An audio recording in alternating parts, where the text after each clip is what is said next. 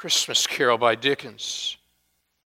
Because one of the major themes that runs throughout the Christmas Carol is this whole idea of how, of how Scrooge is going to react to this whole idea of the blessing, you see. Take, for example, in this opening, in this opening chapter, He's still turned off, Scrooge is, by a nephew who doesn't see the value of prosperity monetarily. He has so little, and yet his nephew seems to have so much when it comes to his relationship with God. And the nephew says, God bless it, speaking of his own scarcity.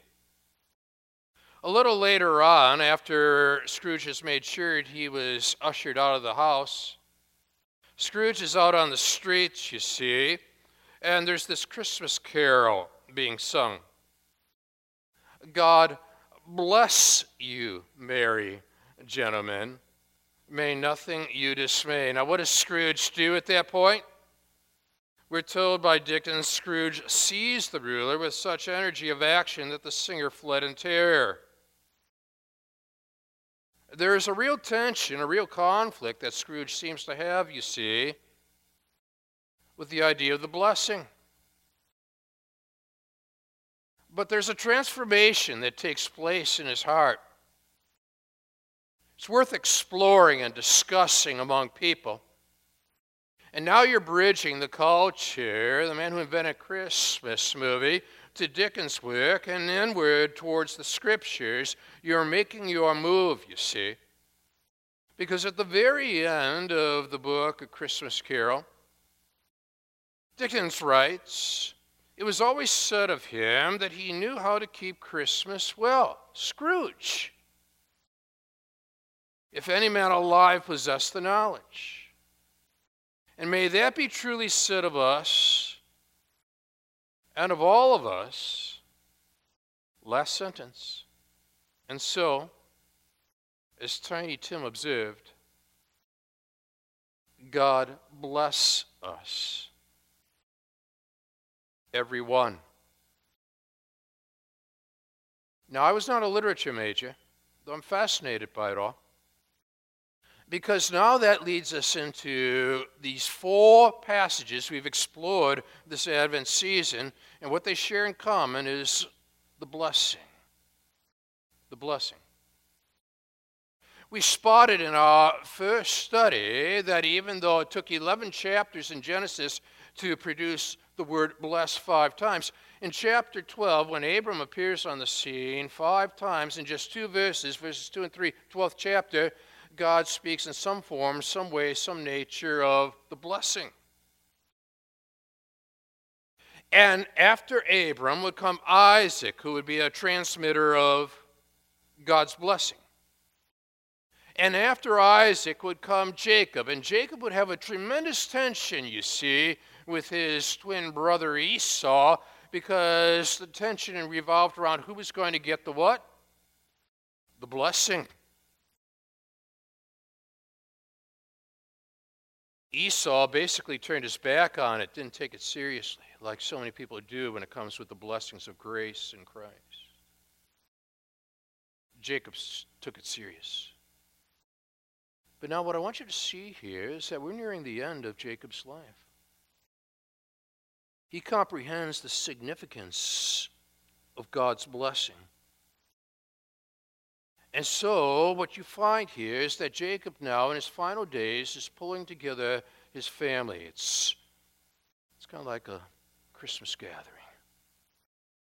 Now, when you pull family together for a Christmas gathering, you're taking into account, particularly when, when people have grown up and they've got children of their own, you're not dealing with history, you're dealing with personalities. You're dealing with peace and conflict, and you're dealing with the highs and the lows, and the whole range of dynamics that go into what makes family family. And now you pull them together, and there's going to be this exchange of gifts and the likes. And I'm reminded of what the humorist David Barry said with regard to the opening of the gifts. He said, once the gifts have been opened, let the torn wrappings remain on the floor for a while. Recognize the bless in the mess.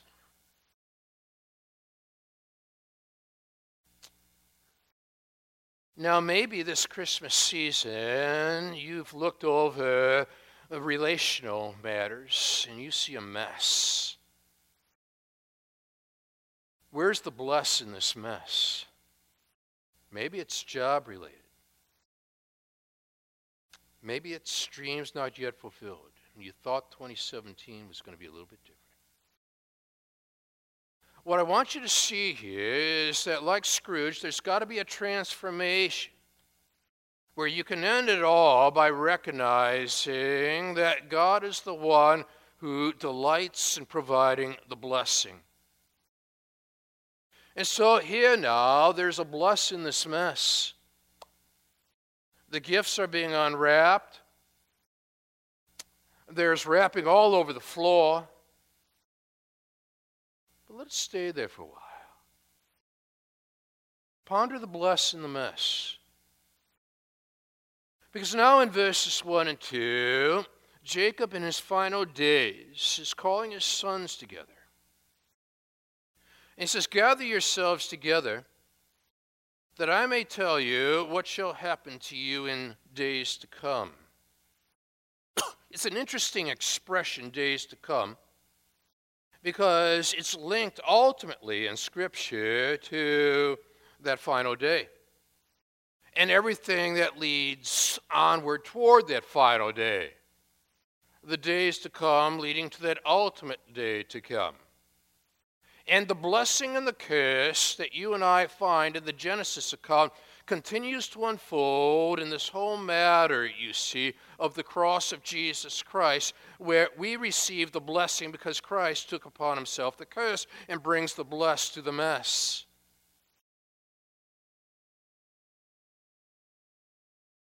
As we look at the gift, wrappings are all over the floor of life and we consider what Jesus Christ has done for us. I want to draw out four aspects of tracing this blessing with you this morning. We're now in that fourth study of the bless teaching. We're in Genesis 49. Families gather together. And now you pick it up in verse 8. And here we find the first of four aspects of the blessing. The number one, as we trace God's blessing, we're going to do this together. I want you to first notice with me the tribe chosen by God. You say, Gary, what does that got to do with Christmas? Everything. Because in verse 8 now, what we find is that Jacob is going to be the transmitter of the blessing that will lead to Jesus. And so in verse 8, Jacob now in his latter years looks at this mess and offers the bless when he says, Judah. And Judah's brothers are listening in. Judah, your brothers shall praise you. What are they thinking of that? Your hand shall be on the neck of your enemies. Your father's sons shall bow down before you. Let's break this down. What's going on here? You would have thought that, in fact, the oldest one would be receiving the blessing. That's the way it worked in the Middle East in that time period. But you see, God's not bound by tradition. You might love traditional Christmases. But you see, God's going to choose the fourth son, not the first son. He's not bound by tradition, he's just a communicator of truth. And so, Reuben, he listens in verse 3 what Jacob will acknowledge, You are my firstborn, but Jacob had to remind himself that Esau was the firstborn, and yet God had chosen to transmit the blessing through Jacob rather than Esau. And he could probably still feel the tension in his heart as he's reliving the experience. It's not for Simeon and Levi either, the second and third sons, and they're described in 5, 6, and 7. But now you get to Judah. And he's got a history. And this is, this is no innocent bystander in the whole history of life. But God's grace breaks in at this point. And what you will find is that there's a sense here, protection with this election. God is protecting this promise that is going to lead through the tribe of Judah toward the one who will die in your place and my place for our sins. They're leaning forward, they're listening in. Judah. You know, the name Jews is associated with the name Judah. Now, I want you to bear in mind on the cross of Jesus Christ, the placard over that cross said, not King of Israel, said King of the Jews. Try to answer that one as we work this through. Judah. Your brothers shall praise you. All the other tribes. Your hand shall be on the neck of your enemies. The enemies. Now, if you make your way through your Older Testament, you will know that there's enemies all around. Philistines, they're to the west. Go south. Want some warmth for the holidays? Nope, there's the Amalekites. Head east. Go further than New England, sorry to say. Edomites. And then, lo and behold, here come Assyrians and later Babylonians from the north. And yet, this significant tribe, the tribe of Judah, is going to stand strong in the midst of it all. And this, this is prophecy unfolding. And it's going to be out of Judah that you're going to find Messiah. And this is salvation in embryonic form emerging. You take a deep breath.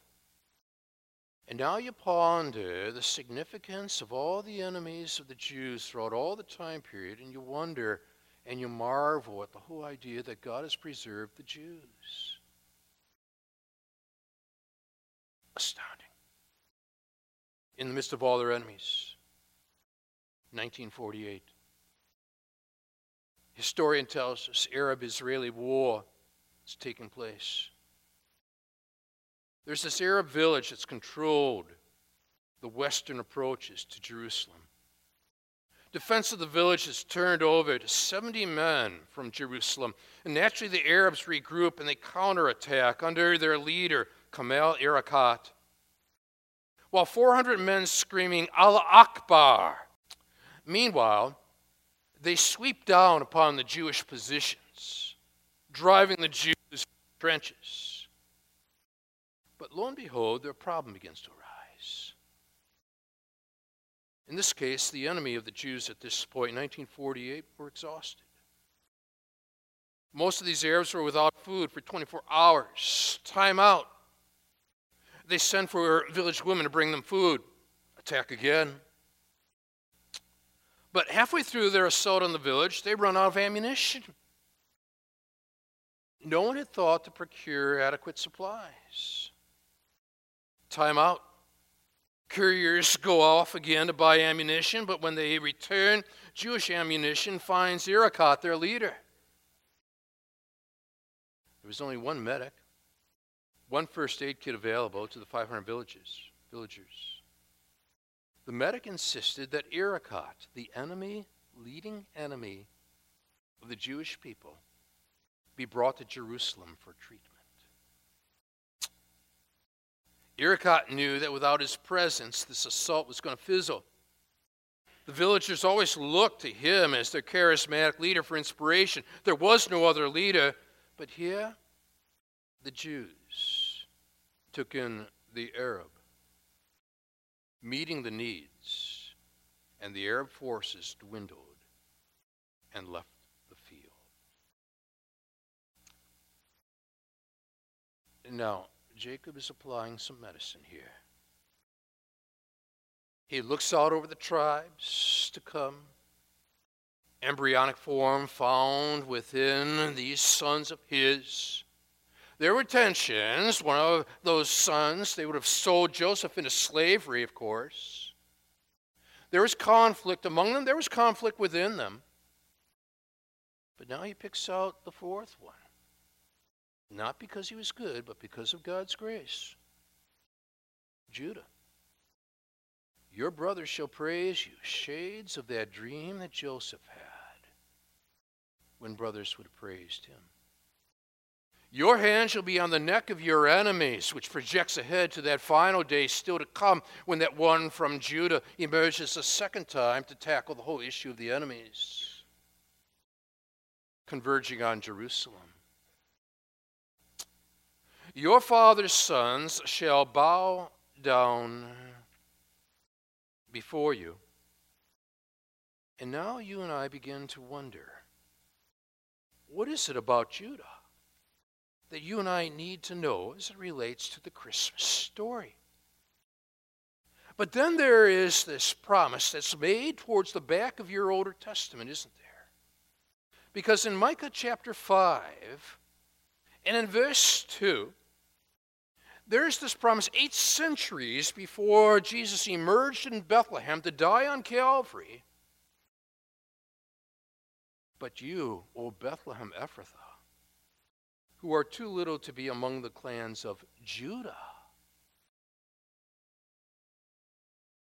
from you shall come forth for me one who is to be ruler in Israel. Oh, man. Eight centuries prior to the Christmas story in Bethlehem is the promise made about Bethlehem. Where is Bethlehem? It's in Judah. Meanwhile, there's a debate in the UN with regard to the fact that America is recognizing Jerusalem as the capital of Israel.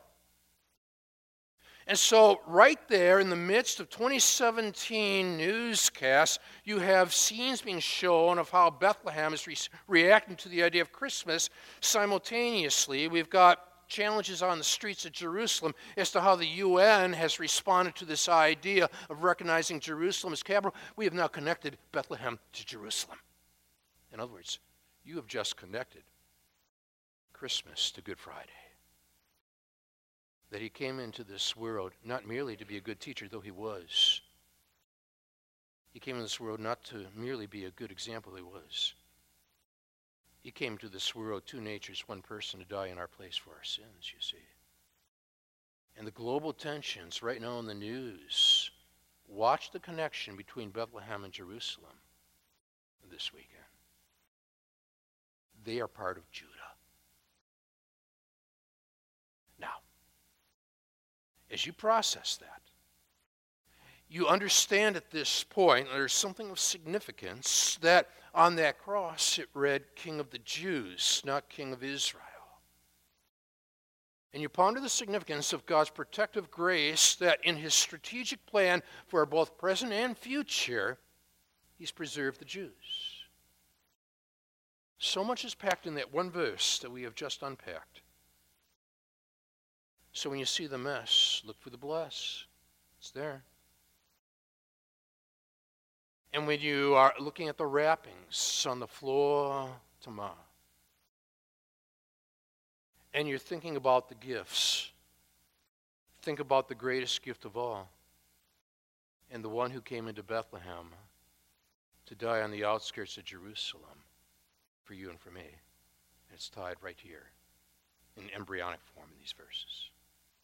There's your first aspect. That as we trace God's blessing, Note the tribe chosen by God. So Megan Basham is watching carefully this movie unfold The Man Who Invented Christmas. And she continues to ask this question as written in World Magazine Why the transformation? What's the transformation? How does Scrooge, who seems so opposed to this idea of the Christmas blessing, that he, that he went after somebody who was saying, God bless you, merry gentlemen, But at the very end, he keeps Christmas spirit, and God bless you all becomes his mindset. And how does God go about transforming such people, anyways, you see? Going through some tough times? Have you pondered how God will bless? Or are you overly consumed with the mess? David Barry poses that question in his humorous column, you see. Now you're ready for the second aspect. Because, secondly, as we trace God's blessing, now I want you to note with me not only the tribe chosen by God in verse 8, but the metaphor used by God in verse 9. What's the metaphor? The lion. Judah is a lion's cub. From the prey, my son, you've gone up. He stooped down. He crouched as a lion, as a lioness. Who dares rouse him? He said, Yeah, I'm a little bit out of sync here. I forget my literature and high school metaphor. Give me a quick reminder. Okay. I get that. It's a figure of speech. It's used to make a comparison between two things that are not alike uh, but still share something in common. When Bernie Tafoya on WBBM wants to give an update on, on, on the conditions of the roads, what does he say? The interstate is a parking lot. Now, is it literally a parking lot? Mm-mm.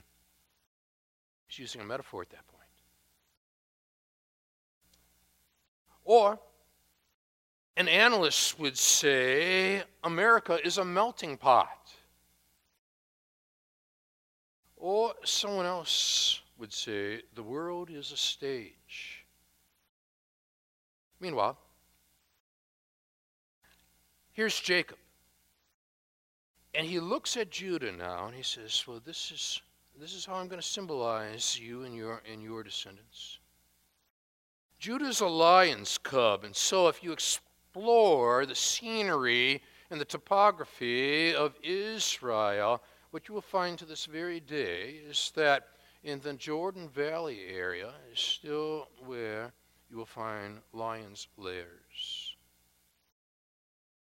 Now, where it says return from, it means literally to go up and away from. Judah is a lion's cub. From the prey, my son, you have gone up. And now he positions himself. This lion does. Stoops down.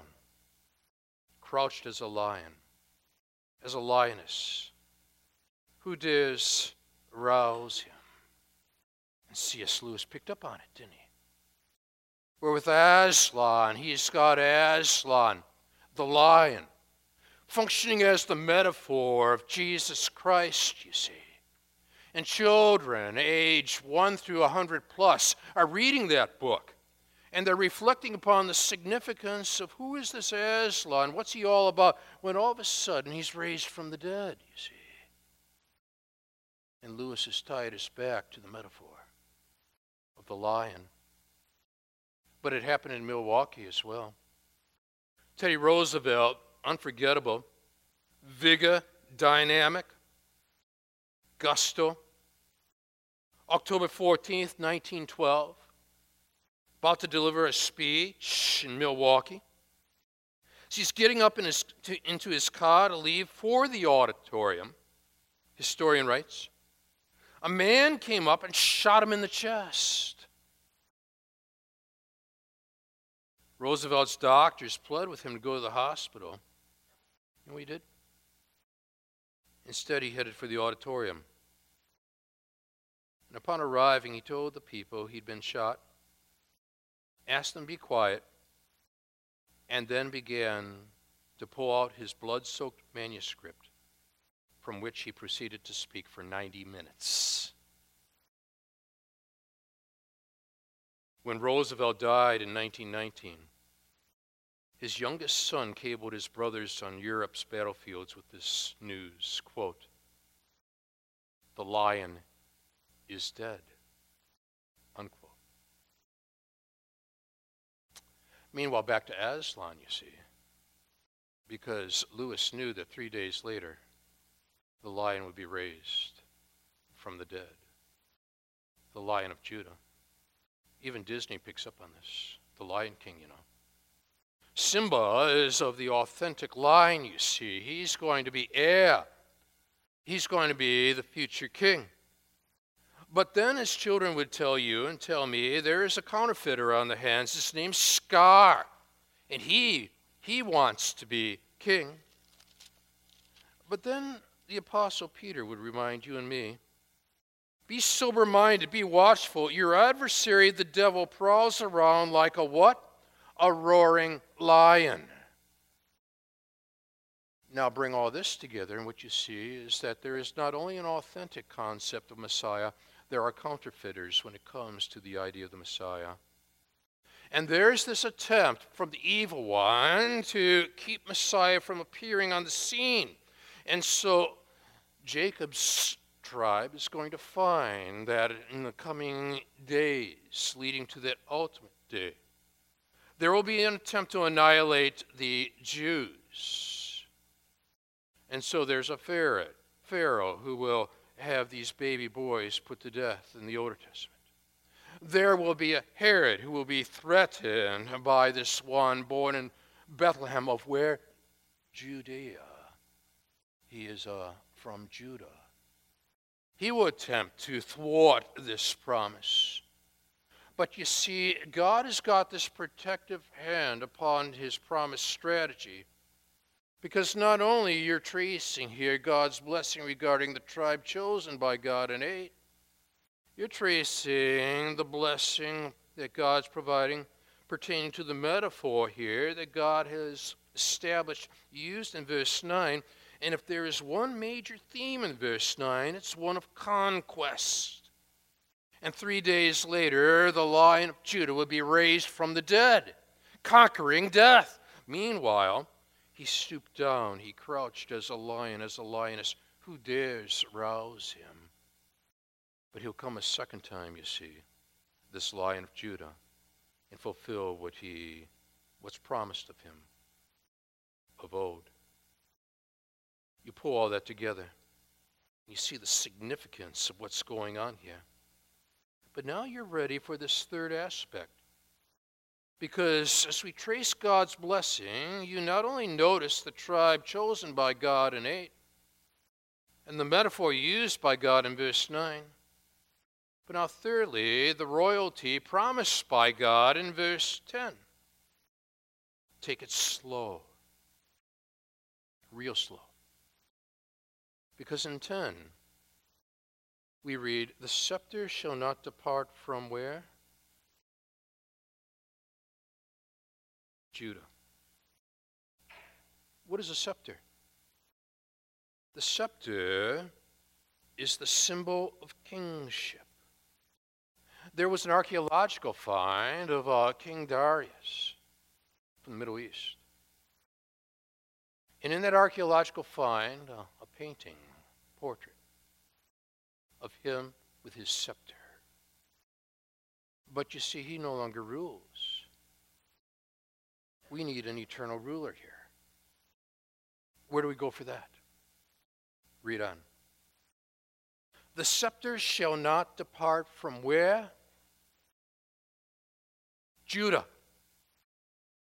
Meanwhile, magi from the east are appearing where? Jerusalem, what's been debated in the UN? Jerusalem. Meanwhile, scenes of Christmas of Bethlehem shown at the same time this weekend. Are you connecting Bethlehem to Jerusalem, all of which is part of Judah? And they're asking this question where is he who has been born king? Of the Jews as you ponder this Genesis 49 promise of royalty. And notice it reads King of the Jews, not King of Israel. Meanwhile, that placard we're reminded of over Jesus' head on that cross King of the Jews. And you are continuously awed that God is a promise keeper. He protects his promise and the Jews are still functioning and in 1948 regain nationhood status. They've come from the east, you see, to worship him. Meanwhile, Herod, what is Herod? He is a king. So now we've got a conflict here with regard to the whole matter of the king, like Simba versus Scar. Or in this particular situation here, Jesus versus Herod. What kind of king is Herod? Herod is the kind of king that takes life. What kind of king is Jesus? He's the kind of king who gives life.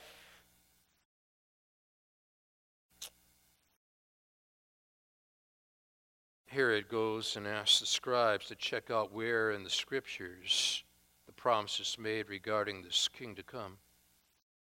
In Bethlehem of Judea, for it's written by the prophet, And you, O Bethlehem, in the land of Judah, are by no means least among the rulers of Judah, twice used. Emphasis Judah has not merely priority, Judah has preeminence.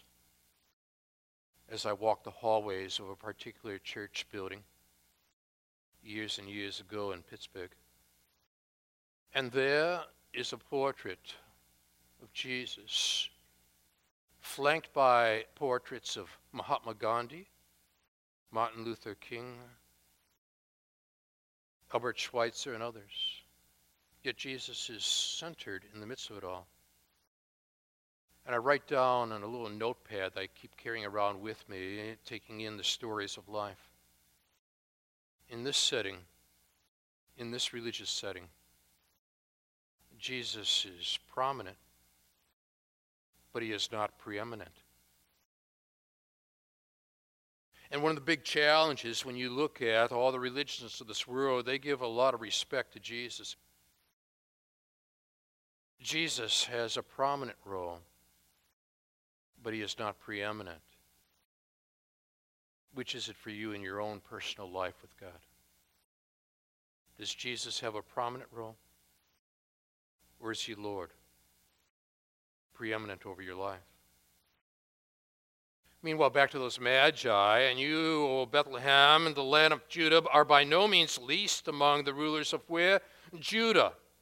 And now you think through your Old Testament and you realize even King David came from Judah and he was another he was another transmitter of the blessing that leads to the ultimate blesser who came not to take life but came to give life, Jesus Christ. Meanwhile, you're pondering Megan Basham's writings in World Magazine, and she's wrestling with why the transformation in Scrooge. And at the end, Scrooge recognizes the value of the blessing. Meanwhile, back to Genesis 49, where the brothers are listening carefully. And in this whole matter of the transmission of the blessing, God's blessing, you're noting the tribe chosen by God in verse 8, out of which Jesus will come. The metaphor used by God in verse 9, the lie in which is seized upon again and again and again in both movies and in writings. And furthermore, the royalty promised by God in verse 10, but you're not done with 10 yet, because it goes on to say, nor the ruler's staff from between his feet, as you've pondered archaeological finds of kings like Darius with a scepter between their feet, except that their kingdom doesn't last, you see. We need a kingdom that lasts. We need some resurrection here. And here it comes. Until tribute comes to him or, in my preferred understanding of the translation, found not in the ESV here, but rather in the, in the New American Standard in the King James, until Shiloh comes. Because that's the Hebrew word utilized here. It is a pronoun linked together to anticipate this one who, in cryptic form, is being described as the one to be anticipated Messiah two things unfold here in this verse. The tribe of Judah is not going to cease to exist as people. Do you see it there? And to him shall be the obedience of the people. The scepter shall not depart from Judah, nor the ruler's staff from between his feet, until tribute comes to him, until Shiloh comes, and not only the first coming, but the second coming of Messiah, who now will put in order all of this order and bring the blessed to the mix of the mess, as Dave, Barry put it in his column. And Judah continues on as the UN debates Jerusalem and as the news reports on what's happening in Bethlehem. But furthermore, Judah will have a government of its own until the Messiah appears on the scene, because that word until is critical here. It carries with the idea of the obedience of the nations will be his. Speaking of that future day when every knee shall bow and every tongue confess that Jesus Christ is Lord not merely prominent, preeminent. You take a deep breath. You see that there's so much here about how Christmas links to Good Friday. And Good Friday links itself, you see, to Easter. And the first coming links itself to the second coming. So you pull all this stuff together here and you're saying to yourself, there's something here to be unpacked, this Christmas story that needs to be applied to modern day life, personally and yet globally. I'm thinking this through personally as the UN's debating matters globally. Meanwhile, you get to this fourth aspect and you unpack it because, fourthly, as we trace God's blessing, note the future described by God and lo and behold, you've got a foretaste, don't you? Because in verse 11 of this predictive prophecy, it goes on to say, binding his foal to the vine, and his donkey's coat to the choice vine. And meanwhile, what you and I know is that in Matthew chapter 21, Matthew chapter 21. Jesus is getting ready to head into where? Jerusalem. Where's Jerusalem? Judah. And G- Jesus sends two disciples, saying to them, Go into the village in front of you, and immediately you'll find a donkey tied there, a colt with her. Untie them, bring them to me, and if anyone says anything to you, you shall say, The Lord sense preeminence, not merely prominence. The Lord needs them, and He'll send them at once. And then Matthew informs us this took place to fulfill what was spoken by the prophet, saying, Say to the daughter of Zion, Behold, your king is coming to you, humble and mounted on a donkey, on a colt, the foal of a beast of burden. As Jesus would make his way now on that Sunday that you and I know as Palm Sunday, and now you're linking together the Christmas story to Palm Sunday, to Good Friday, to Easter Sunday, to that future return of Jesus Christ, as this pulls itself together, binding his foal to the vine and his donkey's coat to the choice vine. He has washed his garments in wine and his vesture in the blood of grapes. What does that mean? Well, you see, on the temple gate was emblazoned, emblazoned during the time of, of Solomon, the vine. It was the symbol of plenty promised to the Jews from their God. So now, just as in that Old Testament, when, when those spies sent out, you see, were brought, brought back with them grapes from the land, describing the plenty of the land. The grapes were signifying something to the Israelites regarding this Genesis 49 aspect. You see, what God is saying with regard to the future is that this will be a time of plenty when Shiloh returns. And you've got a foretaste of that when he rode into Jerusalem the first time and then will return a second time. First time on the donkey, the second time on the white horse, the imagery now, the symbolism of the book of Revelation. And then you pull it together in verse 12. His eyes are darker than wine, and his teeth whiter than milk. And now he's describing how the first coming via Bethlehem and the second coming, the return to Jerusalem, pull themselves together as the news is recording the events of Bethlehem and describing the challenges and the conflicts of Jerusalem. And you begin to see the significance of the blessing, how all this gets tied together. And then you ponder something historically in the United States.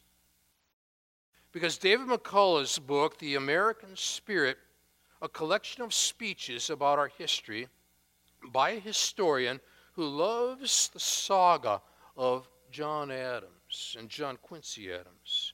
And one of his best discussions deals with the significance of two sentences from John Adams, where Adams carved into a White House wooden mantelpiece these words quote, I pray heaven to bestow the best of on this house.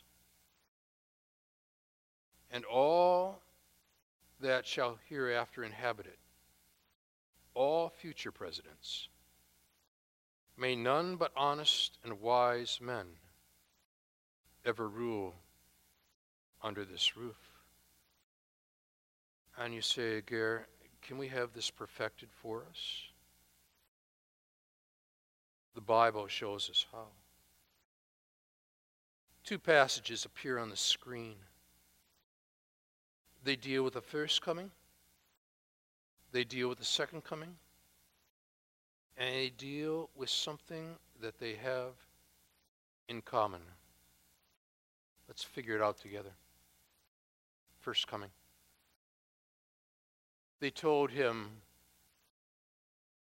in Bethlehem of Judea is Herod wants to know where this king is. Herod, a king that takes life. Jesus, born to give life. So, for so it is written by the prophet, and you, O Bethlehem, in the land of where? Judah. See the embryonic aspect of this promise in Genesis 49? Christmas come early in the book of Genesis, are by no means least among the rulers of what? Judah, italicized. For from you shall come a ruler who will shepherd my people Israel. Shiloh. Messiah. First coming. Herod's kingdom didn't last. But the one king of the Jews, not king of Israel, the placard over his head, three days later, raised from the dead, allows for us to understand the first coming points to the second coming.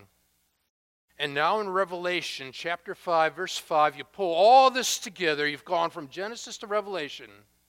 And one of the elders said to me, Weep no more. Is this incredible? The what? There's your metaphor. The lion. The lion of where? The tribe of Judah. The root of David has conquered so that he can open the scroll and its seven seals. And the Scrooges of this world experience the transformation of the Spirit.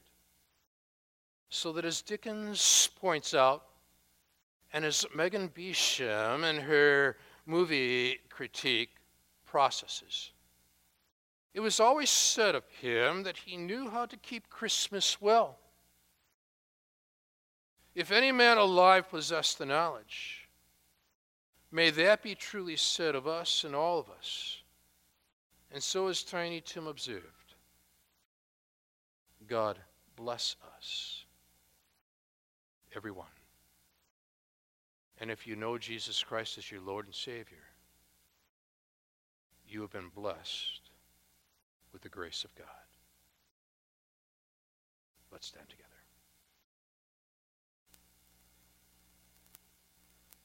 The one who comes here today is spiritually curious,